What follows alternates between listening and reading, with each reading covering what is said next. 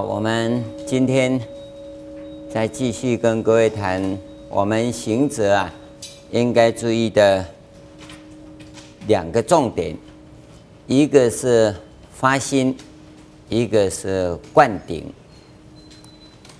这个发菩提心呐、啊，是每一个学佛人呐、他的特质。没有发菩提心呐、啊，他不能够算是。真正的行者。没有发菩提心呐、可以当一个教徒，任何宗教的教徒。啊，当然佛教的教徒也可以。那么发心这个定义啊，在一般宗教的定义来讲啊，它是指啊，对他们的教主啊，那么宣誓效忠，这个就叫效，叫做发心了、哦，你要信仰什么宗教啊？那你就要宣誓，你成为那个宗教的一份子。对于他们的教主啊，那么宣誓啊，那你要啊尽忠职守。这个就是一般所讲的发心的定义。当然，他们也不一定叫发心呐、他可能就叫发誓，哦，或者诅咒，啊，或者叫发愿。啊、或者叫做下士，啊、下那毒士啊、这个我要有所背叛啊、五雷轰顶，四马分尸啊，我、哦、五马分尸啊、不管对不对啊，那反正他们有这样的一个宗教仪式。那我跟各位讲，佛教啊，那倒没有这些仪式。你不发心呐、啊，你也可以来拜拜。啊、所以在庙口啊，还很多人站在那里一鞠躬啊、小合掌，甚至于单合掌，小低头，世人究竟成佛道，你已经结了一个很好的善缘。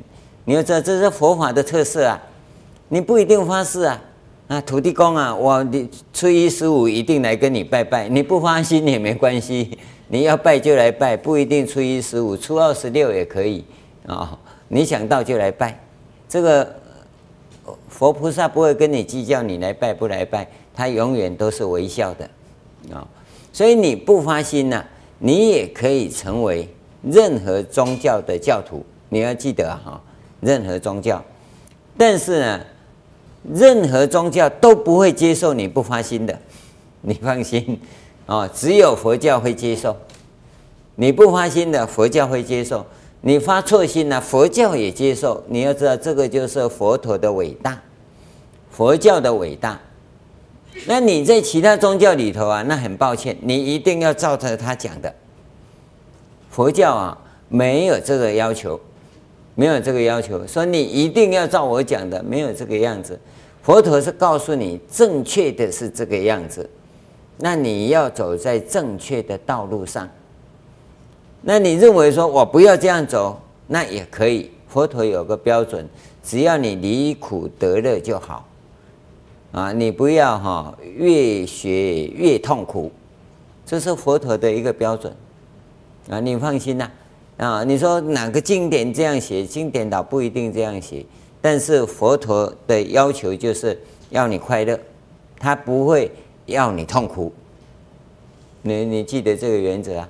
所以你在佛门中所学的是幸福跟快乐，你进入佛门了，那你应该是幸福指数啊越来越高，快乐度啊越来越大，而不是啊 越学越痛苦。所以我们一个形容啊，说每一个佛弟子啊，那脸上啊是越来越开花，嗯，只有一种花不开，不开天花。哦，什么花都可以开，嗯嗯，你不要啊，撸修明撸干哈，个个不要变靠龟哈，这个不算，这个不一定学错，是你弄错了。学佛不可能这个样子，越学越快乐啊！你不要弄错，弄错是你自己的事。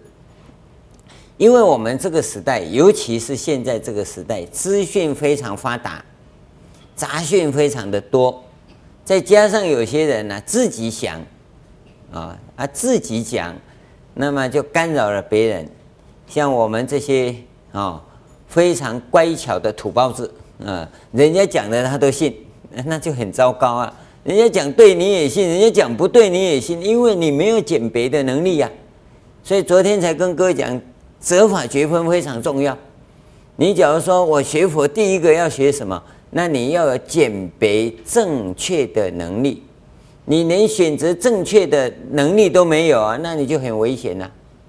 在外面杂讯一堆啊，尤其听人家在讲那些梦幻故事啊，梦幻故事是吗？知道吗？那神通故事啊，哦，那你就听得啊，一呀啪啪，完全接受。晚上回去做梦就梦出来了，连续剧自己演。那这个哈、都表示啊，你很容易受骗。那么那些神棍、那些宗教骗子、宗教野心家，之所以会有很大的空间让他们发展呢，就是我们的社会啊。有广大的群众啊，是这一种啊，乖乖的、听话的这些绵羊啊，这些绵羊后来都变羔羊，迷途的羔羊，很容易受骗。所以我们告诉各位，学佛学者有智慧，第一个啊，就是选择正确的能力，你要有啊。至于要怎么拥有啊，那你要自己来锻炼。哦，不是你这边问我这边讲就好啊！下一节课给大家发问，你不要再问这个问题啊！要问这个问题，我就叫你来打坐，每个礼拜来啊，或者来参加密法共修，每个礼拜来。基本上啊，我们在讲经的时候，这些鉴别的方法也都给各位了。但重要的是你要去实践，不是我讲给你听，讲给你听没用，因为境界一来啊，你又糊了。又糊了，我总不能跟你讲说哪个人对哪个人错啊？哦，我们不能从一个人讲一句话当中来断他的对错。那他讲的千千万万句啊，啊，只有一句错，那应该不是很重要的。你要知道他整个的中心思想是什么啊？这个能力啊，我们要有。那今天要跟各位谈的这个部分呢，发菩提心的部分。是指真正你在人生中有所觉醒，这里面包括三个部分，你去探讨，一个是人生，一个是人性，一个是生命，这三个部分。你那个名字啊，要怎么取呀？我想不重要，可能你的语音啊，可能你的语义，可能你现在的重点注意力在哪里？我想都无所谓，这三个东西是不一样的。从学术的立场来讲啊，人性、人生跟生命，它的定义啊、标的可能都不一样。我只能够跟你说，可能都不一样。但是就我们现实的人来讲啊，这三个东西可能同一个，你知道吗？学者专家，尤其是哲学家、逻辑学家。他这个定义是绝对不一样的，绝对不一样。但对我们这一种哈糊里糊涂的人来讲啊，啊，吃饭吃面都搞不清楚的人来讲，那人生人性跟生命呢，弄到最后就会变成同一个。你有没有必要把它区分出来呀？那就看你个人。假如你是个学者啊，那你会认为这当然不一样。你看三个字都不一样嘛，三个词都不同，怎么意义会一样呢？这一点我们都很清楚。但是你现在内心里头的感受，那三个东西可能就是同一个，你知道吗？我要各位了解的是，那个东西不是这三个词是什么，你内心感受到你的生命是什么吗？那个感受啊，才是重点。那么发心呢，是指针对这个东西。去发起追求的心，那叫做发心。那么要怎么追求呢？它有六个方向，有六个方向。假设你说那个东西叫做生命，那就从生命来讲；你说那个东西就是人性，那从人性来讲；你说那个东西呀、啊、叫人生，那就人生来讲，不是东北生产的那个哈。你的一生叫人生哦，不要我发音是不准确，不太正确，不要变成人生啊、哦。人生的价值是什么？意义是什么？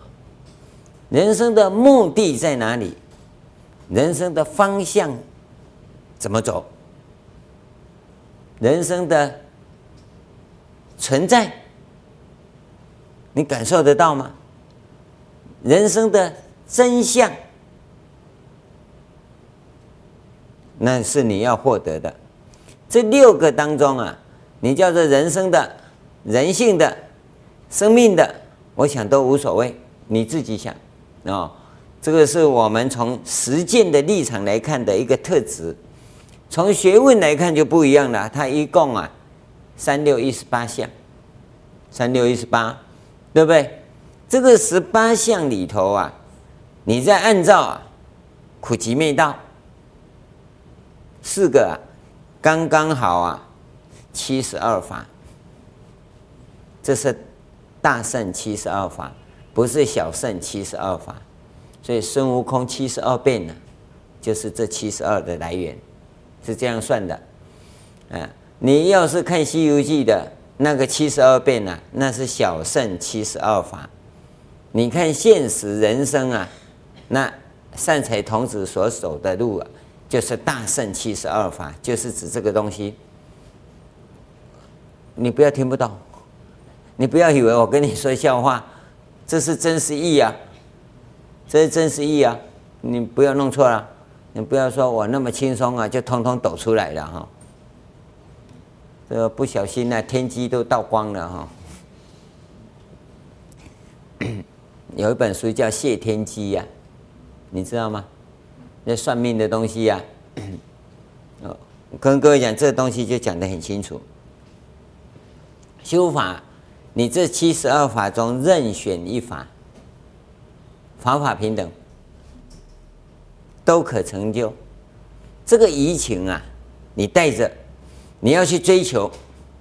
十八法当中啊，你定一个，用苦集灭道四条路，随便选一条，走进去，你都会到达阿耨多罗三藐三菩提的境界。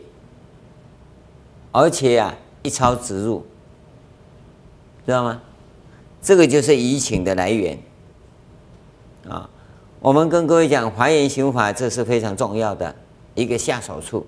这展开呀、这天罗地网，一切穷尽，所有菩提法都在这七十二法里面，都在这七十二法里面啊。我我看大家好像都听不懂的样子啊。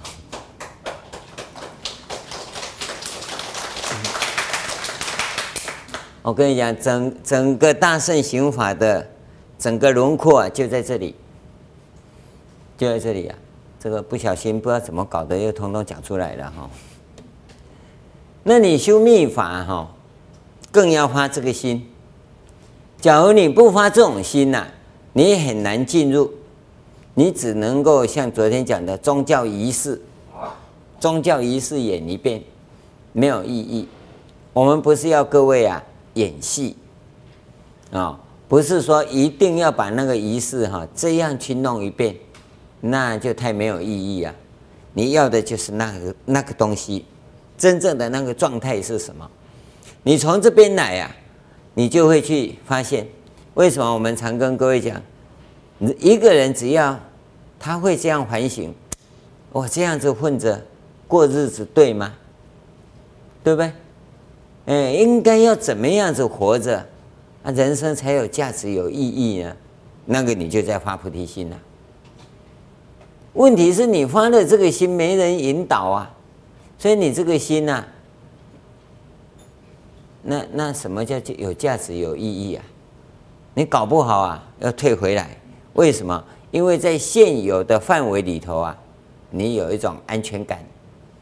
你要去追求那个未知的领域啊，你没有安全感。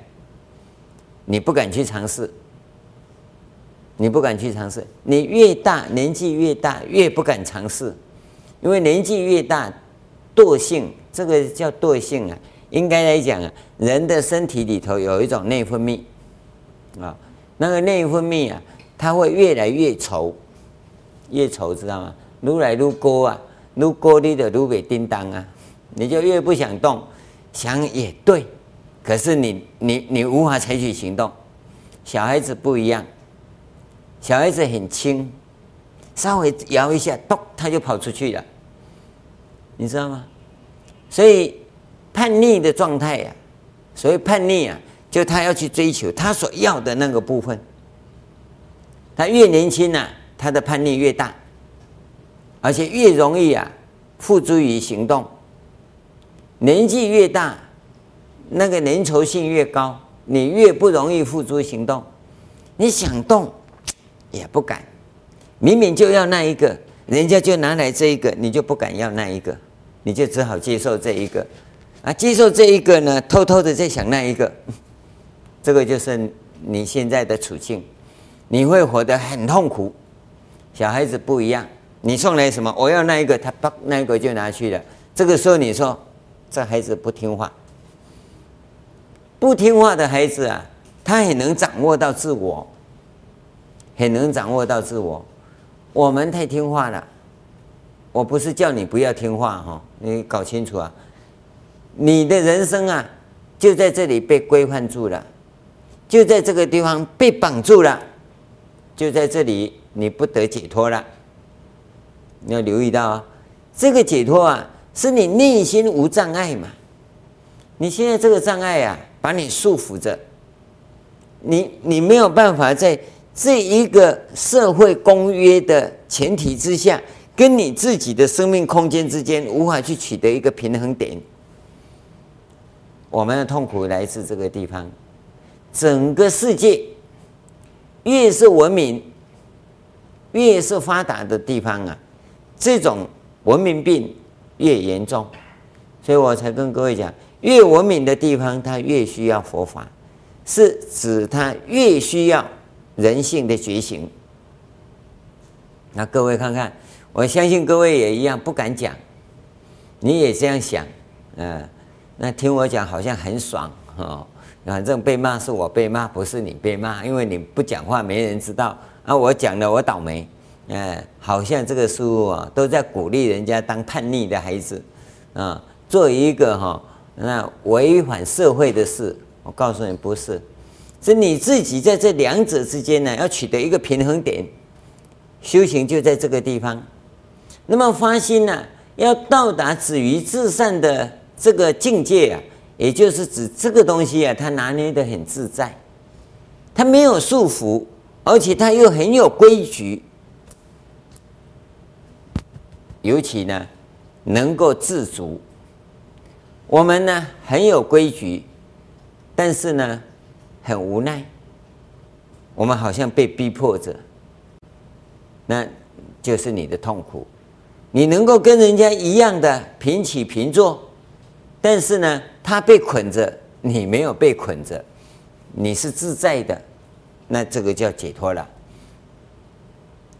发心呢、是只追求这个部分，发菩提心呢，也是只追求这个部分。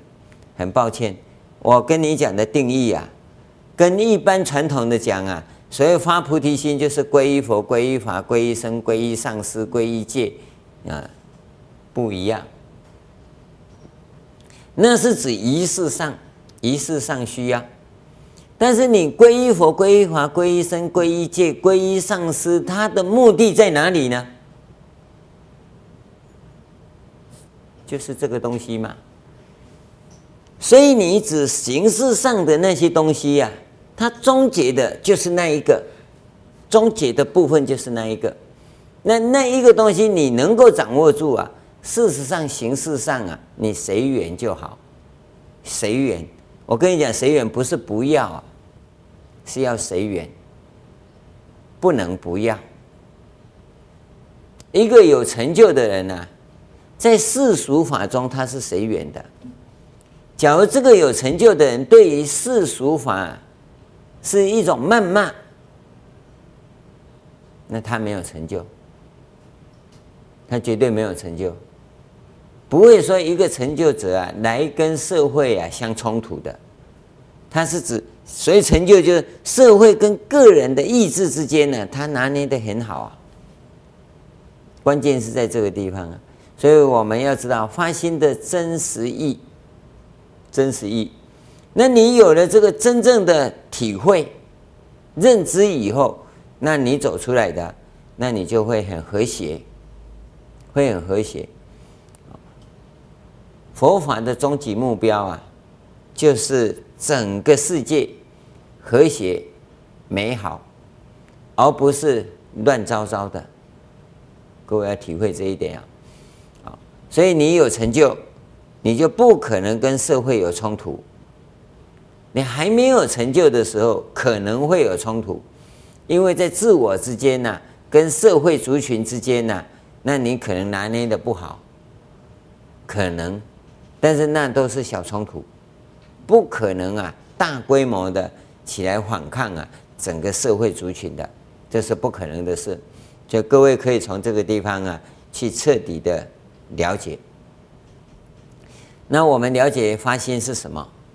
那各位就要发菩提心，嗯，文句上这样讲啊，哦，诸佛正法贤圣身哦，那么直至菩提永归依，没有错啊，哦，直至菩提就一直到你证得阿耨多罗三藐三菩提呀，那你全部啊都归依三宝啊。这个叫发心。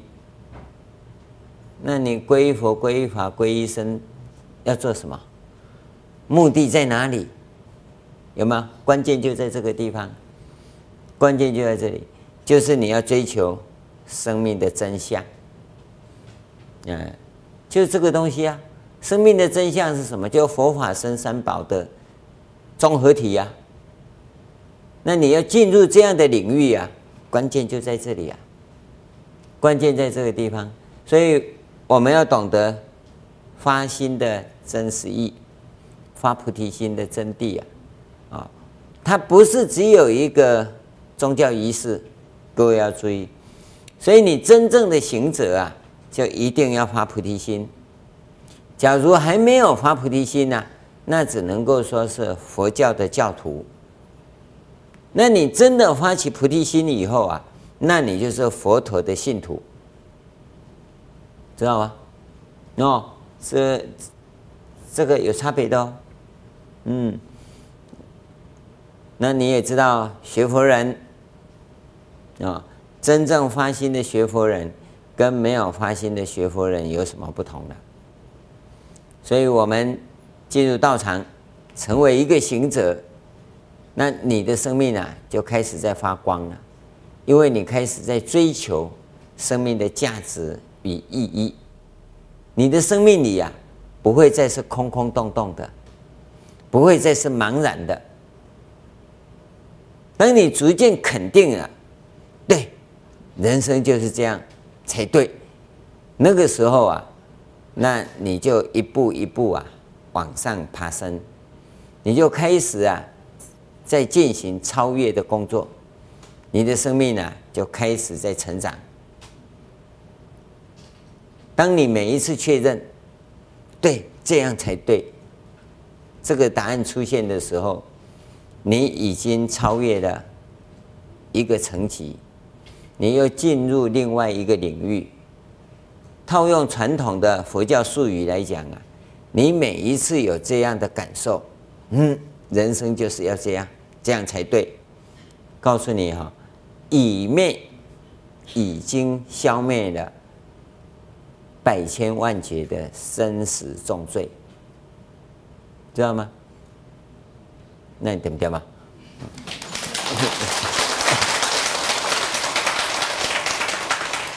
你消灭那么多的罪，你都没感觉啊？难道这些业要来缠你，你才要师父请加持啊？帮我消业障啊？你光是听了这个哈，你福报就很大了，就很大。这不是跟你吹牛，是希望你啊能够真正去感受到这个殊胜义。灌顶啊，是第二个部分。当你开始成长，发心以后啊，开始成长了，啊、哦，一再的超越，一再的超越。那这当中啊，我们叫做无尽的超越，无尽的超越啊，那你会超越到啊一个很高很高的阶段，有多高呢？那我跟各位讲哈，当各位真正在追求啊这个七十二法的时候，七十二法的时候，我们叫做进入实性位，就是华严的实性位，哦。那么你还没有发心的时候，哈，那个是一般信仰，信位都还没到，都还没到，所以你叫做不觉，哦，那你开始发心，在找这七十二法当中任何一法的时候，这个叫明自觉，叫做始觉，开始觉悟了，有开始在觉了，那就可以叫发心，这是最基础的部分。开始觉悟，我们叫始觉嘛。始觉以后啊，你会进入啊真正修行。当你开始哦，对，这样就对的时候，那就进入实住位。实住位，这样就对。你开始去了解的这个过程啊，有很多。这个叫实住位。当你说对，这样子，我要这样做，我开始去做。我要这样做，要开始去做。怎么做？那又另外一个阶段，这个叫实行位。通过做，那印证了你人生的价值跟意义，而且呢，你也确定了方向跟目标，有没有？那么要去感受生命的存在啊，那事实上还有一段距离。那你开始实行，大概各方面都尝试，都经验，认为都对了，我都这样实践。实践以后有所调整，哦，有所确认，大概各方面都确认了，都进行了，那这个时候实行位完成了，完成以后啊，你会去扩大，就这样子吗？对不对？方向、目标都有了，但是你还没到达目标啊，那在这个方向上啊，你要在努力的前进。这个叫扩大，把你原来所证明的这个基地呀、啊，就你所训练的、实践的，经过调整、检验、确认以后的这个部分呢，你会一再的扩大它，尽量让它到达所谓边际啊，无远弗届的边际，这个就叫扩大，这个就是回向位。当十回向位你这样做了做了。全部完成了，那那个时候呢，你能够感受到哦，原来生命就是这个样子，那就进入实地位。从实回向位到实地位之间呢，那还有一些功夫要做，还有一些功夫要做。那我们这里就不跟各位谈了，我们是跟各位谈说，你开始去确认，原来生命就是这个样子，那么它。要从各方面去确认，不但自己是这个样子，你生活的环境也是这样子，对。那跟你相处的眷属、周遭的人也是这样子，应该要这样子才对。所以生命是一个综合的立体形状，它不是单一的，是一个立体状。我这样没有错，我的环境也没错，我的人这样也没错。那你会各方面去经验。去确认，去调整，这个是最重要的地方，最大的关键。当你全部都确认生命的真相就是这个样子，真相啊，你已经掌握到了，那这个时候叫入灌顶位。入灌顶位的这个阶段呢、啊，我们是从啊八地菩萨以后开始算，八地菩萨，他是一个。无功用恨的人，到了九地菩萨叫法师位，十地菩萨叫做受职位，接受职务了，佛的职务了。然后法云地的菩萨啊，接受佛的职务，可以代理佛来处理事情，这个叫做受职位。那他还有还有佛为老师啊，他没有众生做他老师，佛可以做他老师。那么佛做老师做最后的教导以后，那他完成了就是十一地，也就是我们讲的等觉菩萨位，那就是灌顶位，在这个地方，这叫灌顶值啊。这个地方啊，才是我们讲的灌顶。那在诸佛的菩萨群中啊，那这个叫做太子，叫太子。十地以前呢、只能叫做法王子，不能叫做法太子。太子就是要接任国王位置的，这个叫太子。其他的都叫王子。各位，这个这一点知道吗？王子跟太子的区别、啊，我们常常讲三太子哈，三太子到底是王子啊太子啊？哦，第三个王子啊，那为什么叫太子呢？就是他要来接王位，所以才叫太子啊，不是有三个太子啊，太子不会有三个，只有一个，因为国王只有一个，所以选太子选一个，那其他都叫王子，关键在这里。那么灌顶位啊，是指这个部分。那我们现在要跟各位讲的，我们要跟各位灌顶的部分呢、那不是做这种灌顶啊、要做这种灌顶，是你已经修行有成就的才有这种灌顶啊。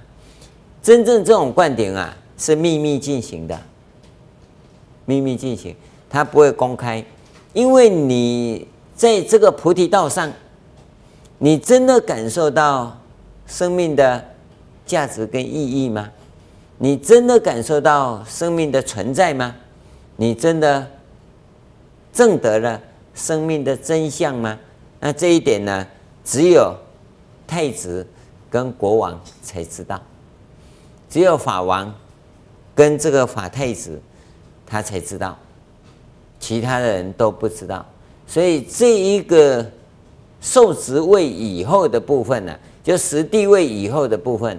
那几乎啊，上师跟弟子之间的行法，非他人所能知，你没有办法知道啊！你想用大脑啊，已经完全用不上，已经完全用不上了，因为这个不是大脑的工作，不是大脑的工作。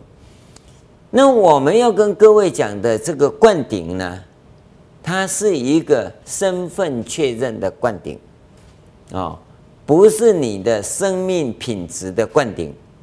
现在大家发心要修学，那么社会杂讯很多，我们现在要求的就是你愿意在这个道场来精进行法，依止道场，依止善知识，依止这个法门来修学的话，那我们给你这个身份，那你来灌顶，是这个样子。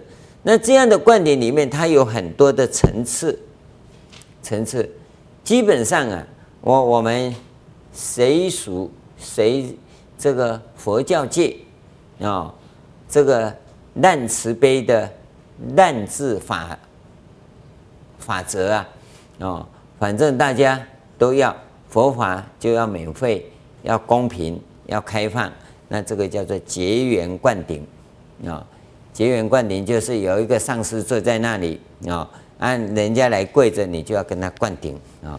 这个灌一下、摸一下，这样就叫叫做灌顶。因为要结缘啊，他也也是要消灾解厄哦，增福慧、免灾难啊。那这样的话，你要随缘随俗啊，这样去去做。那这个部分在基本上啊。我们不做其他的要求，因为他也没有办法精进，他也没有办法精进。我们只能够说结缘，那告诉他持个咒语啊，那个咒语还越简单越好啊。每天早上向西边念十声，每天晚上向西边念十声啊。那那那是一个法门。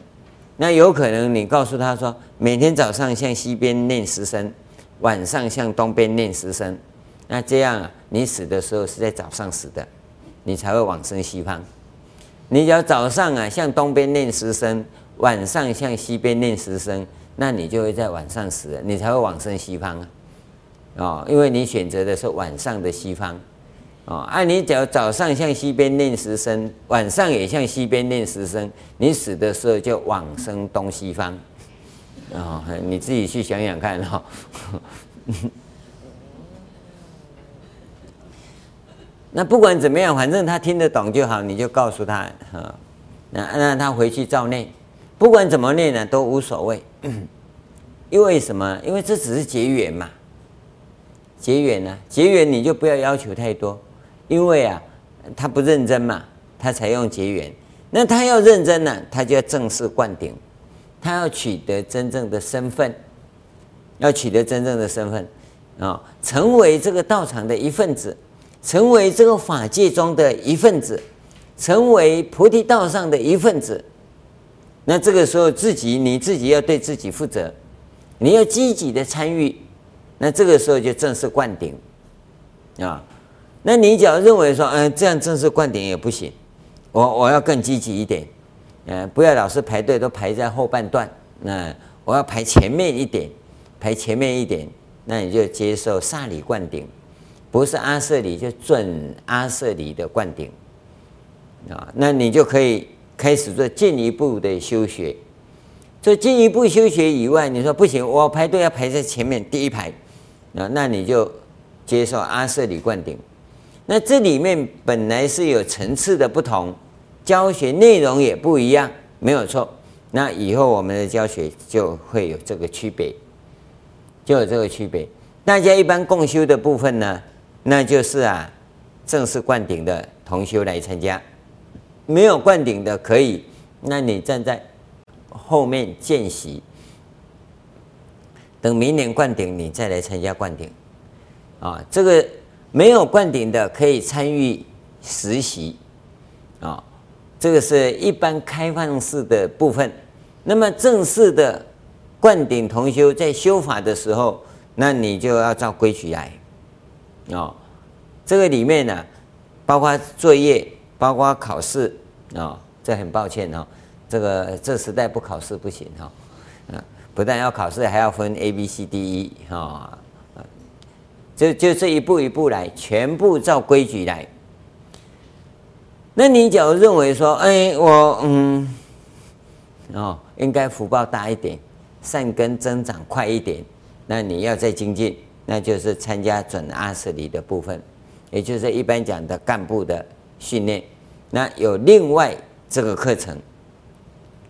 那你假如说，哎，那也不止啊，我看看能不能进入这个修法的核心里，啊，那就进入阿舍里灌顶。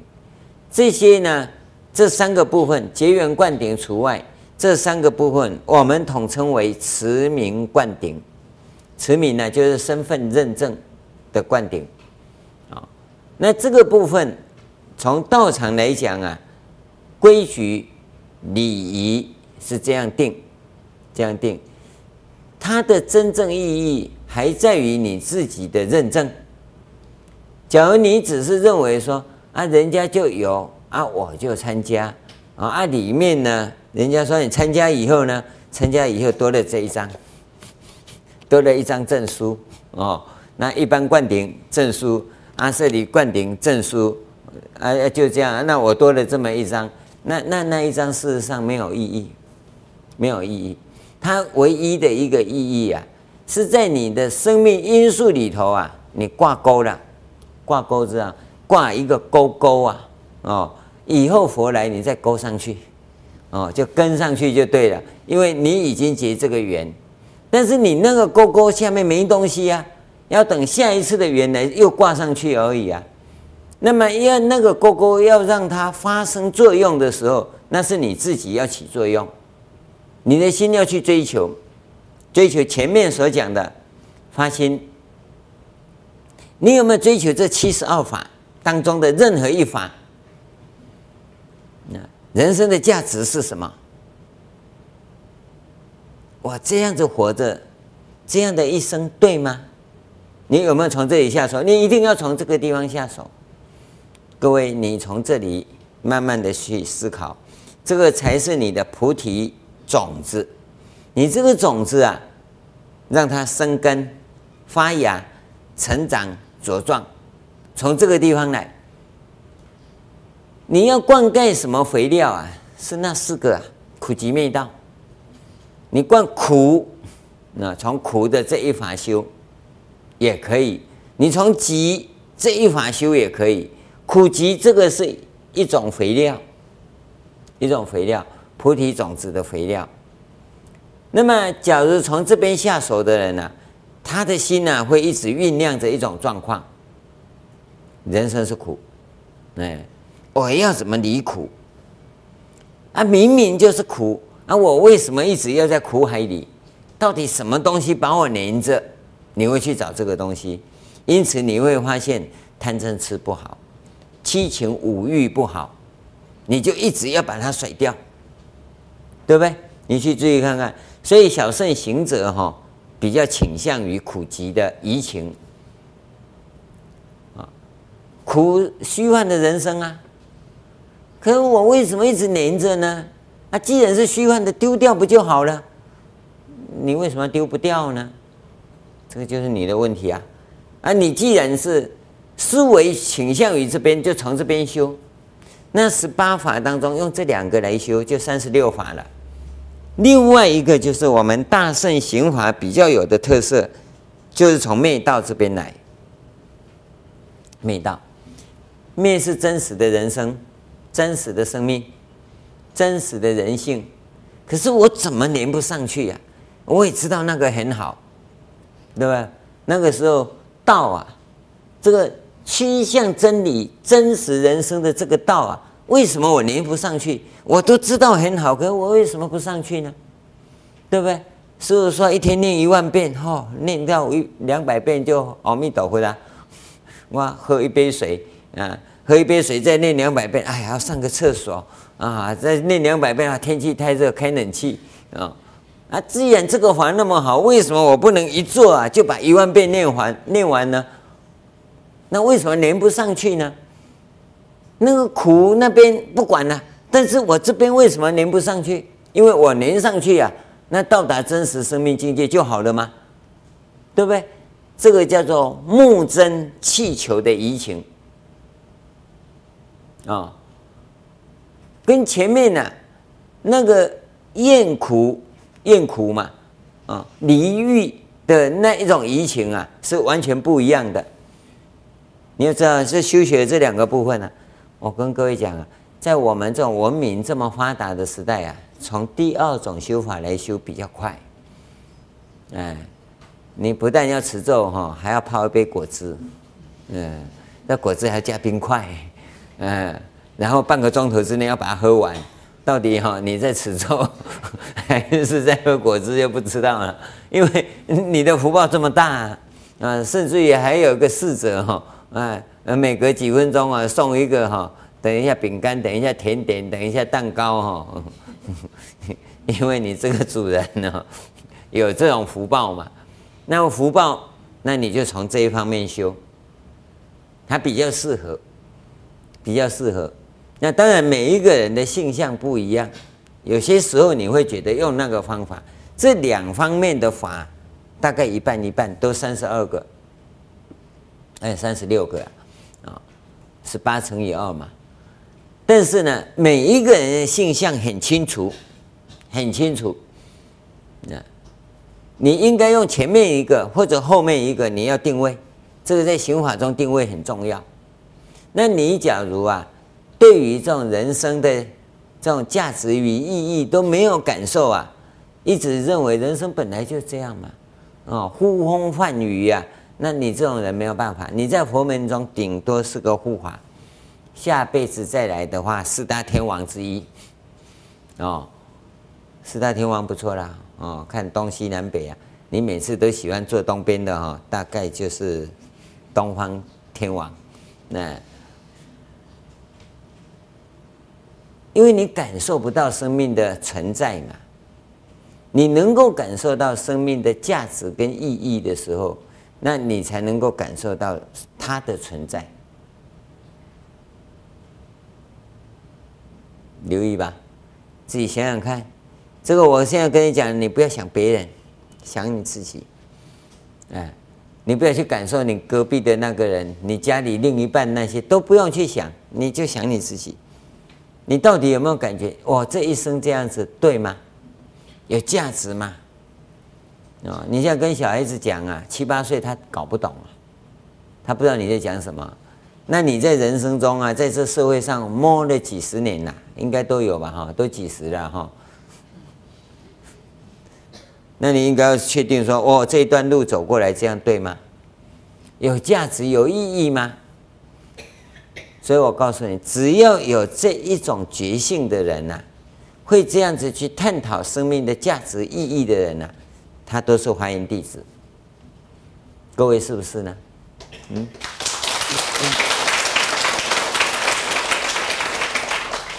那一个密法行者这一点很重要。当你从这个地方开始在下功夫的时候，事实上你就会发现刚才讲的啊，从实性。实住、实行、实回向、实地，你会一直上来啊！我们祈求自己呀、赶快进入啊实住位，这样就好了。我跟各位讲，你要要求的是这一点，你不要以为哈，我已经超过七地了啊，那个叫阿弥陀佛，你不要不要这样自己以为呀、你自己要要求自己哈。我要赶快超越实信位，进入啊实住位。跟各位讲，你只要进入实住位，即使是初住位，华严里面的初住位啊，那你跟等觉菩萨是一样的，一样的殊胜哦，一样的殊胜哦。我跟你讲，我不是骗你啊，啊，你不要看我讲话很轻松，好像都在骗人哦。这个原初住啊，只要你进入华严的初住位啊。报同等觉，跟等觉菩萨一样，众生应以何身得度者啊，即现何身而为说法。你要知道，这个你做得到哦。做到这一点表示什么？你不管现什么身呐、你没有苦相，应该来讲，没有苦的逼迫。你你不要一直以为众生应以何身得度者，即现何身而为说法。那我下辈子来现国王身，你大概只会想这个哈。我现在阿毗跋致身哈，我告诉你，你都会现国王身跟阿毗跋致身。可是当这个众生要你变成一只脚来度他的时候哈，一只脚哈，那你你就说阿耨婆萨掰开。他就先一只脚度众生，他那个相会出现，但是他不会受这个苦的逼迫，你知道吗？哦，你可能啊会现病苦身来度众生，病苦啊有啊，但是呢你不会受病苦的逼迫，你要知道，我在这里要特别跟各位强调的就是啊，你不要一直以为菩萨哈都像前面天观菩萨这么庄严呐，啊。这个菩萨在示现教化众生的过程里呀、啊，他是种种的灾难，但是在那灾难中啊，他的生命能够活得很灿烂，所以才有那些种种的宝。佛菩萨伟大，就是走过这一段路啊，他没有抱怨，没有哀怨，没有悲观，因为什么？是他自己选择要来的。各位，你能吗？给一个安哦，就点多念嘛，对不对？讨个老婆哦，就算从结婚那一天开始念到他往生那一天，为什么呢？因为你一直在抱怨嘛，对不对？你说我就是视线要娶她哦，啊，她这样子，我应该无苦的逼迫相嘛，对不对？你不是啊，嗯。你说越看越不顺眼哦，那你要怎么办？你那日子怎么过嘛？这不是菩萨，菩萨不会有这个样子。菩萨的伟大跟殊胜就在这个地方，不是说他视线什么身高一百九十公分呢，体重三百磅，一坐下去椅子就断了。这个叫做双缘相啊，不是，那是你意识形态中想象的。菩萨来到这个世间呢，他一定来到这个世间来教化众生，他的视线就在这个地方。所以我们要知道他的伟大，他的殊胜就在这里呀、你我们现在在修学也一样，你所要求的，就是要进入实性位开始，只有进入实性位才开始，然后要求自己赶快进入法身大事。法身大士是十住位以后，你感受到生命的存在、生命的价值、生命的意义。啊，这样就对了，那就对了，你大概就进来了，大概了，因为你那个啊，这样就对了，那不一样，炒菜炒了好多次失败，这一次炒成功啊，这样就对了，那就不一样，那是炒菜的法身哦，那个那个跟你生命的法身不一样，你要去感受到人生的这种价值意义，这样对吗？我这样子活着对吗？那我这样活这样生活这样子的过程对吗？当你说嗯，这样就对的时候，那那个可以说类比你进入法身，是不是呢？那你自己去注意看看。当你验证几次，有几次这种状况，它会逐渐一直展开，你一定进入法身的领域。你不要以为说我跟你讲的这些很白话不算，要成为法身呢，要具备多少多少多少的条件呢？那个我比你清楚，你放心。啊，我我只是把它浓缩起来，用一句话做代表。但是这个地方你要做到啊，你需要相当多的功夫。在现实的人生里头啊，它有相当多的考验，你自己要去接受。这个别人不能替代，不能替代，你也没有办法用问的啊。说师傅，你告诉我怎么进法身呢？啊，进到法身里面去啊。我告诉你，师傅进得去，你不见得进得去，你钻不进去。要进入法身的领域，我们昨天跟各位讲，是透过实践来的。实践是经过你的人生摸索而得到的，你一定要自己去摸索。这个不是踢足球，我只要用力一踢你就进去了，不是啦。你这个球啊就不听话，我越用力啊，你偏得越远，知道吗？一定要自己摸索，透过摸索你会成就。只有摸索才是自己在实践。你不要耳朵拉那么长在听，嗯，你有没有？啊，不要拉太长，他拉太长，下辈子当小白兔，啊。听啊，只是一个启示，启示以后你要去摸索，摸索以后你去求证。求证以后，你会验证。当验证以后啊，你要再超越。当你有一次超越，有一次超越，就第一次已经验证通过了，你已经进入法身之林，已经进入法身之林。你从这个层面来看，学佛啊不难，难在摸索。跟各位讲，在。已知的领域里头啊，你生活是很有安全感。要向未知的领域去迈进啊，那要冒险。跟各位讲，人生没有危险呐，真正有的是你的心呐放不下，所以你无法冒险。所以修行人很放得下，你知道，就在这个地方。他勇于呀向未知的领域迈进，当然，他也常常碰得一鼻子灰，啊，碰得鼻肿脸青，啊，而不是鼻肿脸青，碰到鼻子都不见了都有可能，这是常有的。但是也只有你一再的向未知的领域去迈进、去摸索，那你才有可能成长。才有可能出三界。你在已知的领域里头啊，再怎么走啊，都是生死轮回，你走不出去，有吗？这个摸索啊，向未知的领域摸索啊，这个叫做横出三界。怎么横出三节？就这样横出呀，简单吗？